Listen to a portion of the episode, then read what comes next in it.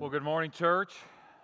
My name is Mark, and I'm one of the pastors here. It's been my pleasure to be the main preaching pastor and here filling this pulpit most Sundays for uh, since August of 2010. If I don't know you and you don't know me, please take the time to come up and, and see me. It's hard for me to get to everybody, but I love to to get to know you just a little bit better. Welcome to our service. We're finishing a sermon series this morning that we've been in since September the 8th, believe it or not. And since September the 8th, we've been talking about what the Bible has to say about fools or foolishness. And a lot of those messages have been in the book of Proverbs because the Pro- book of Proverbs talks a lot about fools and a lot about wisdom. We ventured out of that a few times to talk about some other things. Uh, last week's message was as an important message as, as you could ever hear in your life, not because who preached it, but because of the truth that's in it.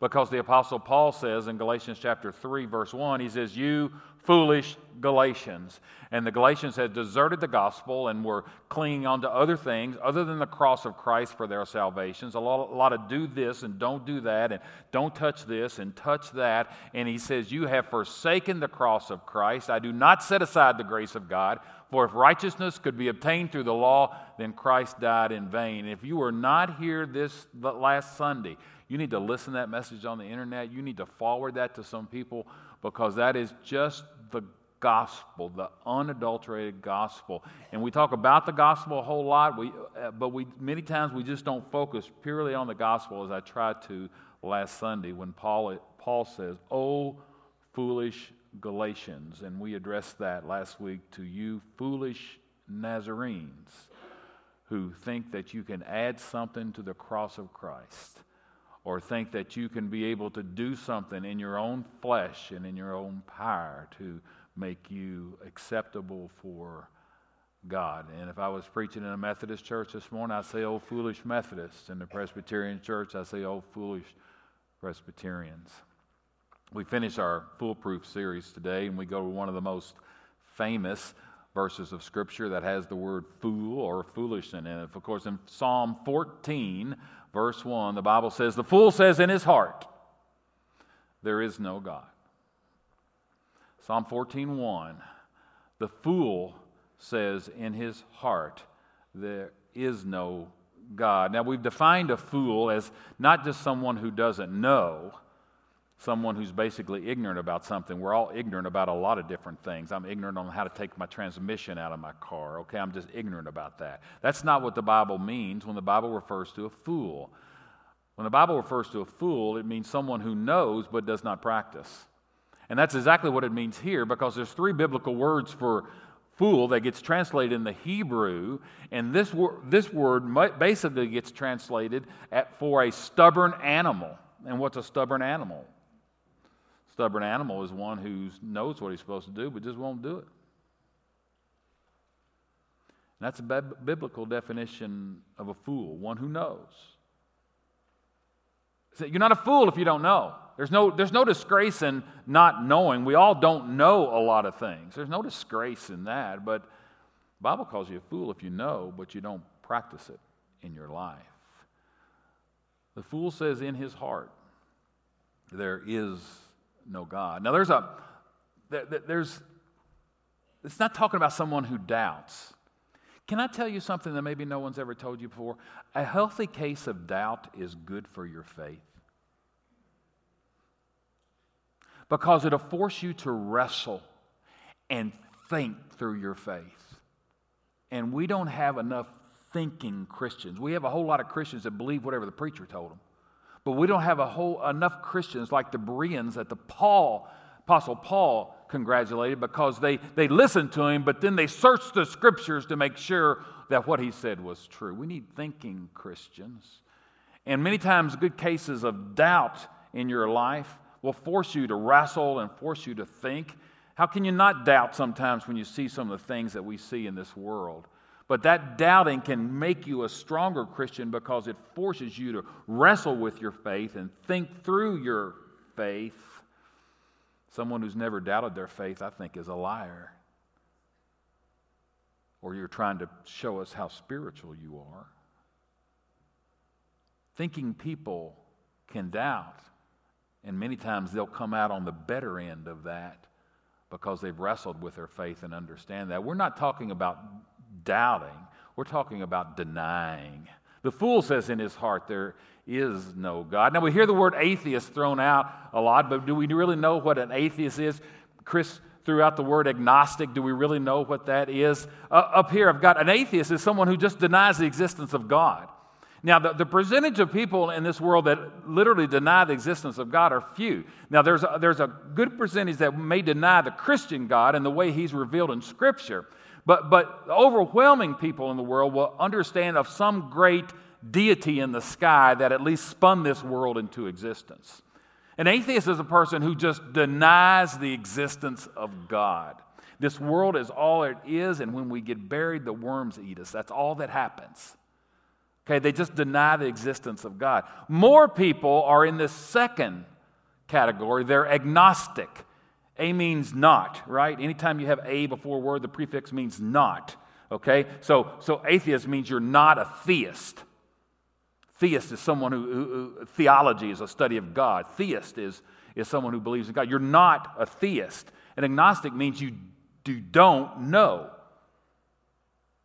You don't know. I, I, I, just don't know if there's a God or not. I, I, I, I, can't say I, I can't say that I deny his existence. I just I don't know if there's a God or not. And the Bible really doesn't have a whole lot to say about those people. Uh, because after all, the only way we know God is through faith. There's none of us that are certain. Now, I know that pushes you out of your comfort zone, but there's none of us that are certain. Because the Bible says it's only through faith that we come into a relationship with God. It's only through faith that we know Him. None of you are as certain about God as you are that I'm wearing a black v neck sweater. Because we, Bible says we live by faith and we don't live by sight. The Bible says the only way we can please God is through faith. I'm very pleased with my boys when they take me at my word and believe me just because I told them when it goes against their their gut or something, but they took their dad at their word and they took it that on faith because they think their dad is a good dad and dad, their dad loves them and would not steer them wrong. And that greatly pleases me when it goes against their grain to believe that, but they believe their dad because they know their dad is, is a good dad and wants the best for them. And the God, God, Father God is the same way. You're not certain. Oh, you can feel and God has allowed you many times to, to, to, feel and sense His presence and praise God for that, but you're not certain in the way that we define certainty. So the Bible really doesn't have anything to say about agnosticism, and we can respect an agnostic many times It says, I just don't know. They just won't exercise faith that we have exercised. We've taken the step of faith. And we've said there's enough evidence for us to believe. Hebrews 11:6 speaks to this faith that we live by. The Bible says without faith it's impossible to please God. It doesn't say without certainty. Without faith. And, and, and, if, you have, if you have certainty, you don't need faith because they're, they're, they're, they're different things. If, you, if you're certain of something, you no longer need faith. And the Bible says without faith, you cannot please God because anyone who comes to Him must believe that He exists Anyone who comes to him must believe that he exists and that he rewards those who will earnestly seek him. Hebrews 11:1 is a scripture that follows this up as well.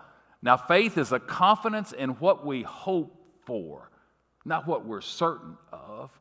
Faith is a confidence of what we hope for and assurance about what we do not see. 2 Corinthians chapter 5 verse 7 says we live by faith and we don't live by sight.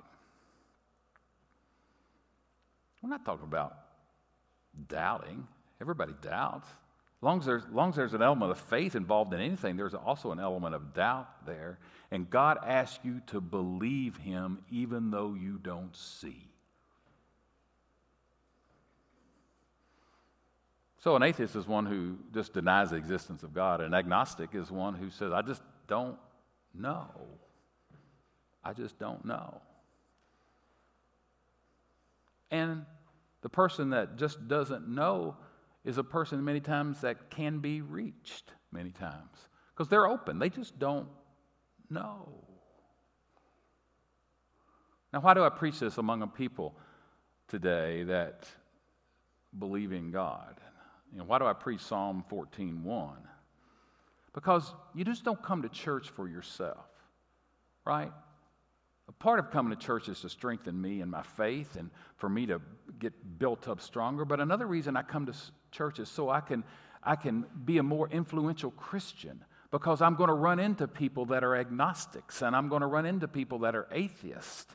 And if I can have some kind of understanding of the way they think, or some kind of understanding of why I think, or why I believe, or why I have faith, I would be able to better influence that person. You've all got people in your life that don't believe. You've got family members in your life that don't believe. You've got family members that, unless they change, they're going to hell. You know you do. And you have a vested interest. You have a vested interest in trying to learn as much about the Christian faith so you, faith so you can be influential to that person, whether it be an atheist, whether it be an agnostic, or whether it be something that's in between all of that. So, what this is not a message that tries to convince you there's a God, because I think people in here, most people in here, have exercised some kind of faith. This is a message that you can use as you try to be salt and light with other people. And that's one of the great reasons you come to church. You don't just come to church for yourself you come to church for what I hear and what I can pass on to other people. What makes me a stronger Christian and a better witness and more salty and more light to other people. You know, when we hear that word atheist and that gets thrown around a lot, there's really two kinds of atheists. There's an intellectual atheist who just cannot get it through their head and they just don't understand and they cannot get their mind wrapped around the very existence of a, a God. Let me, let me share just maybe a few minutes on what you would tell that person. You'll never argue anyone into the faith, by the way, because as I get to later, this is an emotional and spiritual issue much more than it is an intellectual issue. They'll couch it in intellectual arguments but it's much more an emotional and spiritual issue. But you know, if there is no God, you know, there's no standard for morality. There is no standard for morality. What you believe is right is just as good as what I believe is right. And we live in Old Testament times when the book of Judges, when it says everyone did what was right in their own eyes. And what kind of a chaotic world would we have if everybody, if there was no standard of morality?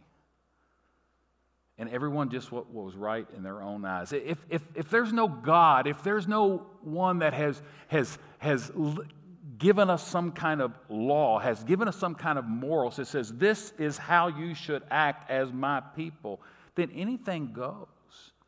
There's no standard for morality. Well, you say, well, Mark, it's, you know, I can do good on my own. And I would say, yes, you could. An atheist can do good things. Absolutely, they can.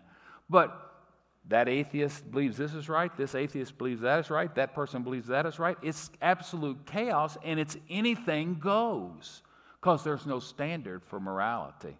There's a quote that I have up here from Dr. Richard Rorty, who is a famous atheist and a philosopher and a university professor.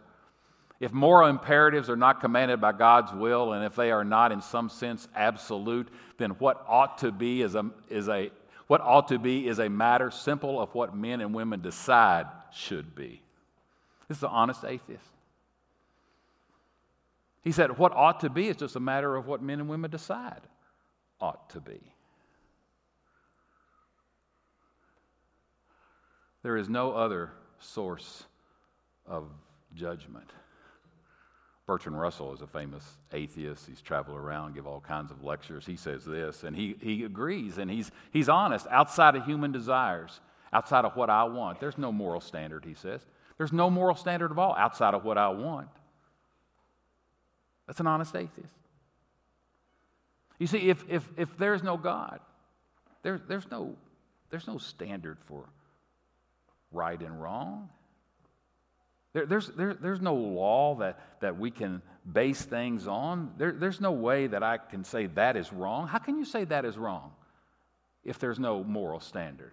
Because if everybody makes up their own law, then what's right for you is right for you, what's right for you is what's right for me. And how dare you tell me that something is wrong? There's no, there's no standard without a lawgiver. There's also no meaning and no purpose in life. I've got that up here next, Amy. You know, what is the true meaning and purpose in life if there's no God? Well, you can see, well, it's, you know, to be a good dad and mom and husband. Who, who came up with all that? Who came up with all that kind of thing? Who, who came up with the fact that man was created and he created a helpmate for him and they should multiply? And who came up with all that? What meaning and purpose can there be in life other than whatever meaning and purpose you want to put into it? And it be, would be short lived, it, it would be temporal. Mother Teresa says, What do I labor for? If there is no God, there can be no soul. If there be no soul, then Jesus, you also are not true. If there's no God, why does Mother Teresa even labor? She said. No meaning, no purpose in life. If there's no God, there's no justice in life either. There's no justice in life. Uh, if there's no God, Adolf Hitler got away with it.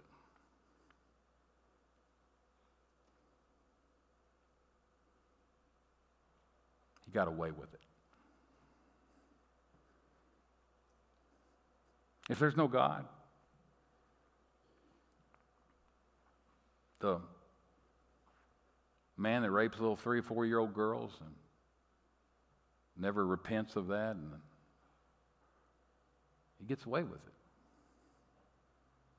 That's the world we live in.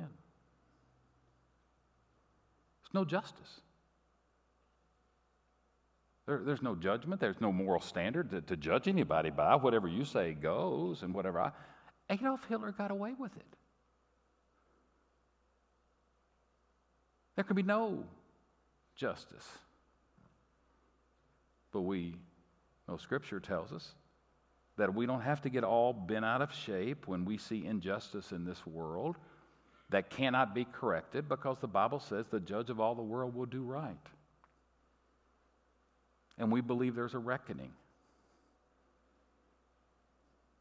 Without any kind of God, there, there's, there's, no, there's no justice in life. Without a, without a God, believing there's no God for me, that takes too much faith. It takes too much faith to simply believe that all that we see was a result of some big bang. And this world is in perfect harmony, and, and the sun is the exact right distance from the earth, and gravity works every single day of every single year, and everything is just in harmony the way it should be to have a world where there can be life. And that was just the result of some cosmic explosion. I don't have that much faith. It's so much easier and takes so much less faith, at least just to be a deist that thinks there is some great designer to this.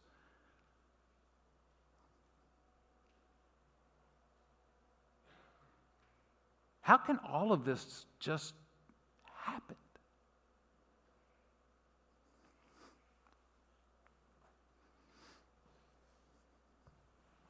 It couldn't have. If, if, if I take a sheet of paper here and it has some writing on it, and I split that sheet of paper into six pieces and just throw that sheet of paper out on the ground, what's the chances that those six pieces will all fall together perfectly so we can read exactly what I wrote? The, the chances are astronomical, but not nearly as astronomical of this world just suddenly appearing as a result of a Big Bang. It'd be a whole lot easier for six pieces of paper to align in perfect order so we can read them than it would be for this whole world to come together because of some cosmic explosion. I've said it before. I, if the Big Bang is correct, there had to be a Big Banger.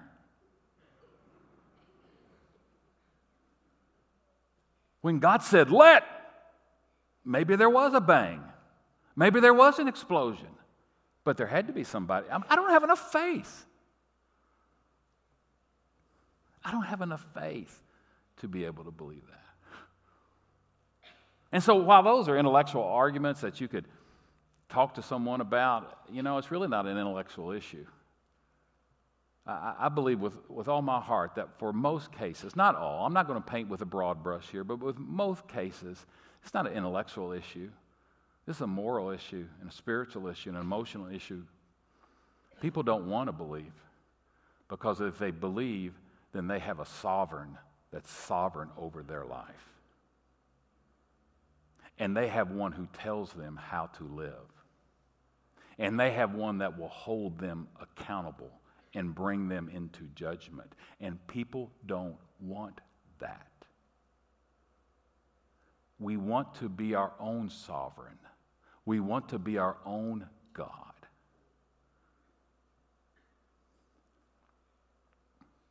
And I, I, I, don't discount X number of people, that X percentage of people that may have some intellectual difficulties with it, but I, I don't think it's predominant.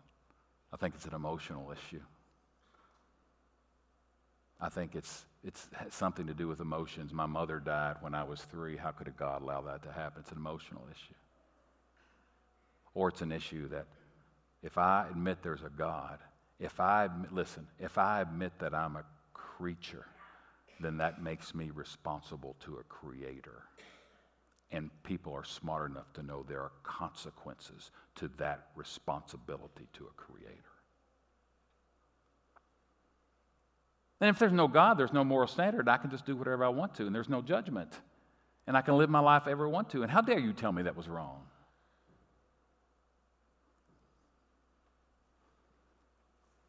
Dr. Thomas Nagel is a honest atheist. He makes this quote I want atheism be, to be true and am uneasy by the fact that some of the most intelligent and well informed people I know are religious believers. Stop right there. I want atheism to be true. Why would anybody want atheism to be true? I want atheism to be true. And I'm disturbed by the fact that some of the most intelligent people that I know are religious people. It isn't just that I don't believe in God and naturally hope that I'm right in my belief. It's that I hope there is no God. I don't want there to be a God. I don't want a universe to be like that. Why wouldn't you? Unless you don't want any accountability for your life, unless you don't want to be told what to do, unless you don't want to have a lawgiver, you don't want to have a sovereign over you, you want to be sovereign yourself. Hear me, friends. For a small percentage of people, this is an intellectual issue. For the great number of people who would claim to be an atheist, it's an emotional, spiritual issue. They want to be Lord. At least that's, I mean, that was all of our problems before we came to Christ, wasn't it? It was my problem. I just wanted to be Lord of my own life. That kept me from Christ for 34 years. I just wanted to be Lord of my own life. People would come to my apartment and, te- and, and witness to me from the local Baptist church, and I said, I believe everything you say, but I'm just not willing to submit myself to it because I want to sin. That was my life. I just wanted, I just wanted to sin.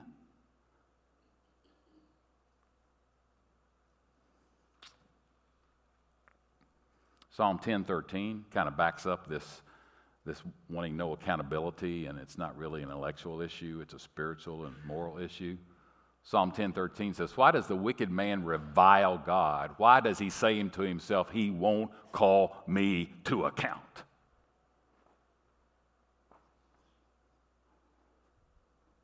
He won't call me to account. Intellectual atheists have problems in the mind, but a lot, a lot of them will have emotional problems. But there's also practical atheists. And this is the biggest percentage of atheists that we have. They're practical atheists. And practical atheists keep pastors up at night and don't let us sleep well. Because practical atheists are in our churches. Because this is what I want you to really get today. What's next, Amy? The biggest fool is not the one who denies the existence of God. That's not the biggest fool. The biggest fool is the one who believes in God, believes, lives as if God doesn't exist. It's a practical atheist. Well, he has some kind of a belief in God. After all, the, the devils believe and they tremble, James 2.17. The biggest fool is not the one who just denies the existence of God. It's the one who believes in God but doesn't live like it. It's the one who claims some kind of belief but never talks to God in prayer. It's one who believe, claims some kind of belief but never opens his word. It's, it's the woman I met at Kinsey on yesterday who, who says she needs God's help so much and would you pray for me? But as I talked to her, she's been living with her boyfriend for eight years. Now, what kind, of, what, what kind of help does she expect to receive from God when she lives outside of His will?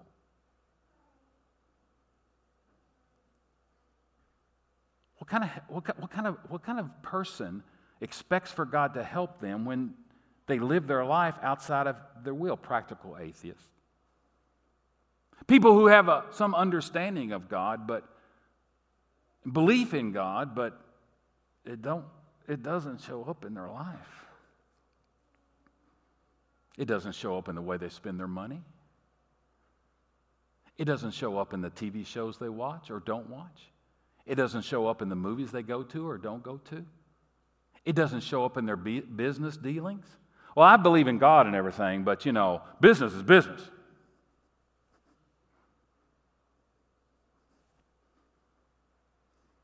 Practical atheism. People who have an intellectual belief in God but are living like it doesn't. And that's what James 14:1 speaks to, the stubborn person. That's the fool that we've talked about since September the 8th. The one who knows but does not practice in their life.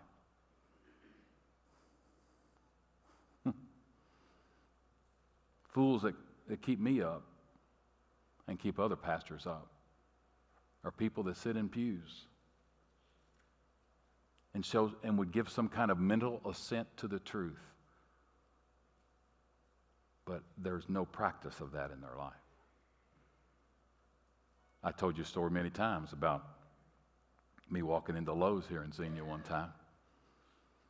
And I was talking to one of the guys at Lowe's, and I said, Yeah, I got a guy that goes to my church, works here at Lowe's. And I called his name, and he goes, That guy goes to your church?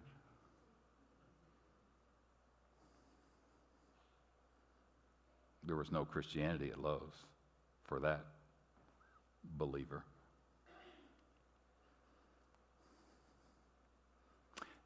book of James talks about practical atheists. Not intellectual atheists. Bible has very little to say to uh, almost it has 10 words basically to say to intellectual atheists. It says you know you're a fool if you don't believe in God.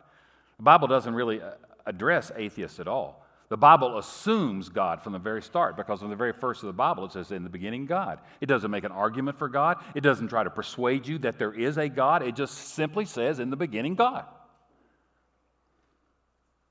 But the Bible has a lot to say about practical atheists. And that's really where we live, isn't it? Us good church people. And James hits this in chapter 4, verse 13. Now, listen, you who say, Today or tomorrow we'll go here and we'll go there and we'll go to that city. We'll spend a year there. We'll carry on business and we'll make money. Next verse. Why, you don't even know what tomorrow will hold. See who this person is? This person is calculating, this person is planning. There's nothing wrong with planning. I'm planning to, to, to drive to Wisconsin on uh, Christmas Day. That doesn't make me bad. That's not a moral thing, that's an amoral thing. But this is a person who is planning and carrying on without God because what's the scripture say? Why, you don't even know what tomorrow, what will happen tomorrow. What is your life? Those of you that heard me preach funerals, you've heard me preach this at probably two out of three funerals, that your life is but a mist. It appears just for a little while and then vanishes. Verse 15. Instead, you ought to say, instead, you ought to take God into consideration. Instead, you ought to take the Lord into consideration. You shouldn't just be planning without God. Today I'm going to go here, tomorrow I'm going to go here, I'm going to make money, carry out business. No, you, you, you, your plan should, should say, if the Lord would will, you should be able to bring God in your plans. And after all, you're not. You, you, you may say you believe in God, but you're carrying on your life like you don't. I'm going to go here, I'm going to go there, I'm going to do this, I'm going to do that. Where's God in all of that? Where's God in my business? Where's God in my marriage? Where's, where's God in all that? Instead, you ought to say, James says, if it's the Lord's will, oh, we'll live and we'll do this and we'll do that. Instead, you ought to take God into account in all of this. Instead of just living by the seat of your pants and going here and going there, do whatever you want to. 16. As it is, you boast in your arrogant schemes. Arrogance. Arrogance. Me without God. Me making my plans me thinking that I'm going to do, take care of this and take care of that. Well, really, God's going to determine. I don't even know what tomorrow will hold. I could have a heart attack tomorrow. My wife could have a heart attack tomorrow. Could get hit by a bus tomorrow. I don't even know what that hold, what tomorrow hold. Why am I doing living my life without God? Unless I'm arrogant. And all such boasting is evil, James says. Verse 17 says this if anyone then knows the good they ought to do, if anyone then knows the good they ought to do, the life they should live, the consideration of God and bringing God into consideration in everything that you do and plan and think, if everyone knows the good they should do, but doesn't do it, that's the definition of a fool, right? Knows the good they should do and don't do it, it's sin for them.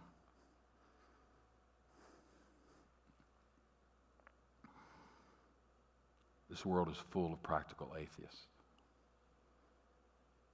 It's literally our churches all over Xenia, Greene County, state of Ohio, is filled with practical atheists that will give some kind of a Sunday nod to God, but it doesn't show up in the way they do business the rest of the week. It doesn't show up in their parenting. It doesn't show up in their marriage. It doesn't show up in their neighboring. It doesn't show up in their life. And for us who are in church, it's really not talking too much about trying to convince you of the existence of God. It's trying to convince all of us by the grace of God and by the power of the Holy Spirit to live like you believe.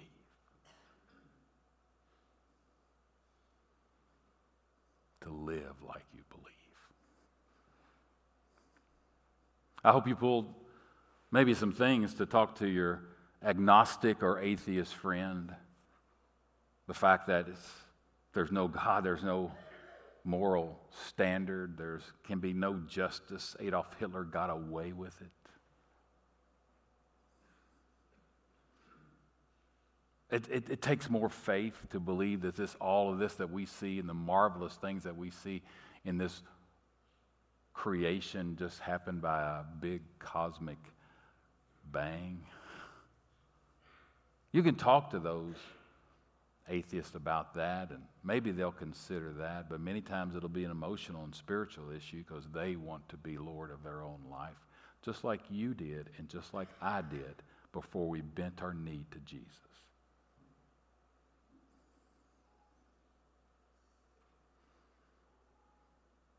But as I close, belief in God is really not the issue because the devils believe in God. The issue for all of us is do we believe in who He sent? You can go to hell and believe in God, a generic God, a generic deity. The issue for you and the issue for me is do we believe in the one that he sent? Because the name of Jesus is where the rubber meets the road. You can go in your break room at work and people talk about God all the time, but does the name Jesus come off their lips? Because that's where the rubber meets the road, because it's in that name, that's the name that's above all names. And that's the name that every knee will bow and every tongue will. God the Father has determined that and said, Here is my son. What will you do with him? See, this Christian faith is lock, stock, and barrel about the person of Jesus Christ. And do you have enough faith to exercise that the Father God sent him to die for you on a cross? And then allow that faith to revolutionize and change your life. That you cannot separate Jesus and just the Savior. He comes together in one package. He's Savior and Lord, which means, I, he, yeah, it's great that He's Savior. Keeps me out of hell, but I don't want to have, have anything to do with Him as Lord because that means He tells me how to live. You can't separate Him. He's Savior and Lord. And practical atheists struggle with that. So there's one big reason that we come to the altar every single morning as Xenia Nazarene. Is to remind you that this faith is lock, stock, and barrel centered in the death of Jesus Christ. It's not centered in some generic belief in a God, because the devils believe in God. Your eternal destination depends on what you've done with Jesus. Have you bowed the knee to Jesus and claimed him as Savior and Lord of your life? So I ask you, who may be practical atheists, because the biggest fools in the world are not the ones who don't believe in God, it's the ones who believe in Him but don't live like it. They're a stubborn animal in the Hebrew translation. Our servers are coming to the table. Father, we come to church for moments like this where we sense your spirit and we hear things that we don't hear out in the world. We hear things that we don't hear on TV and the radio. And we come to the reality of the eternal things of life. And so, Father, I pray now in Jesus' name for this message that some will take as maybe some information that they can share with an unbelieving daughter, or unbelieving son, or unbelieving nephew, or granddaughter, or grandson, or neighbor, or coworker. But let's not, not let it just end there. May we look at our lives and make sure we're not like the devils who believe. And the scripture says they tremble because of the awesomeness of you. Help us as we come to the table. Help us that this is not something that's just rote to us that we do every Sunday. May it be alive and may it be fresh. And we, may we never set aside the grace of God that was won for us at the cross of Jesus. Because we know that if righteousness could be obtained through the law, then why in the world did Jesus have to die? Help us as we come to the table. May we internalize these truths in Jesus' name. Amen and amen.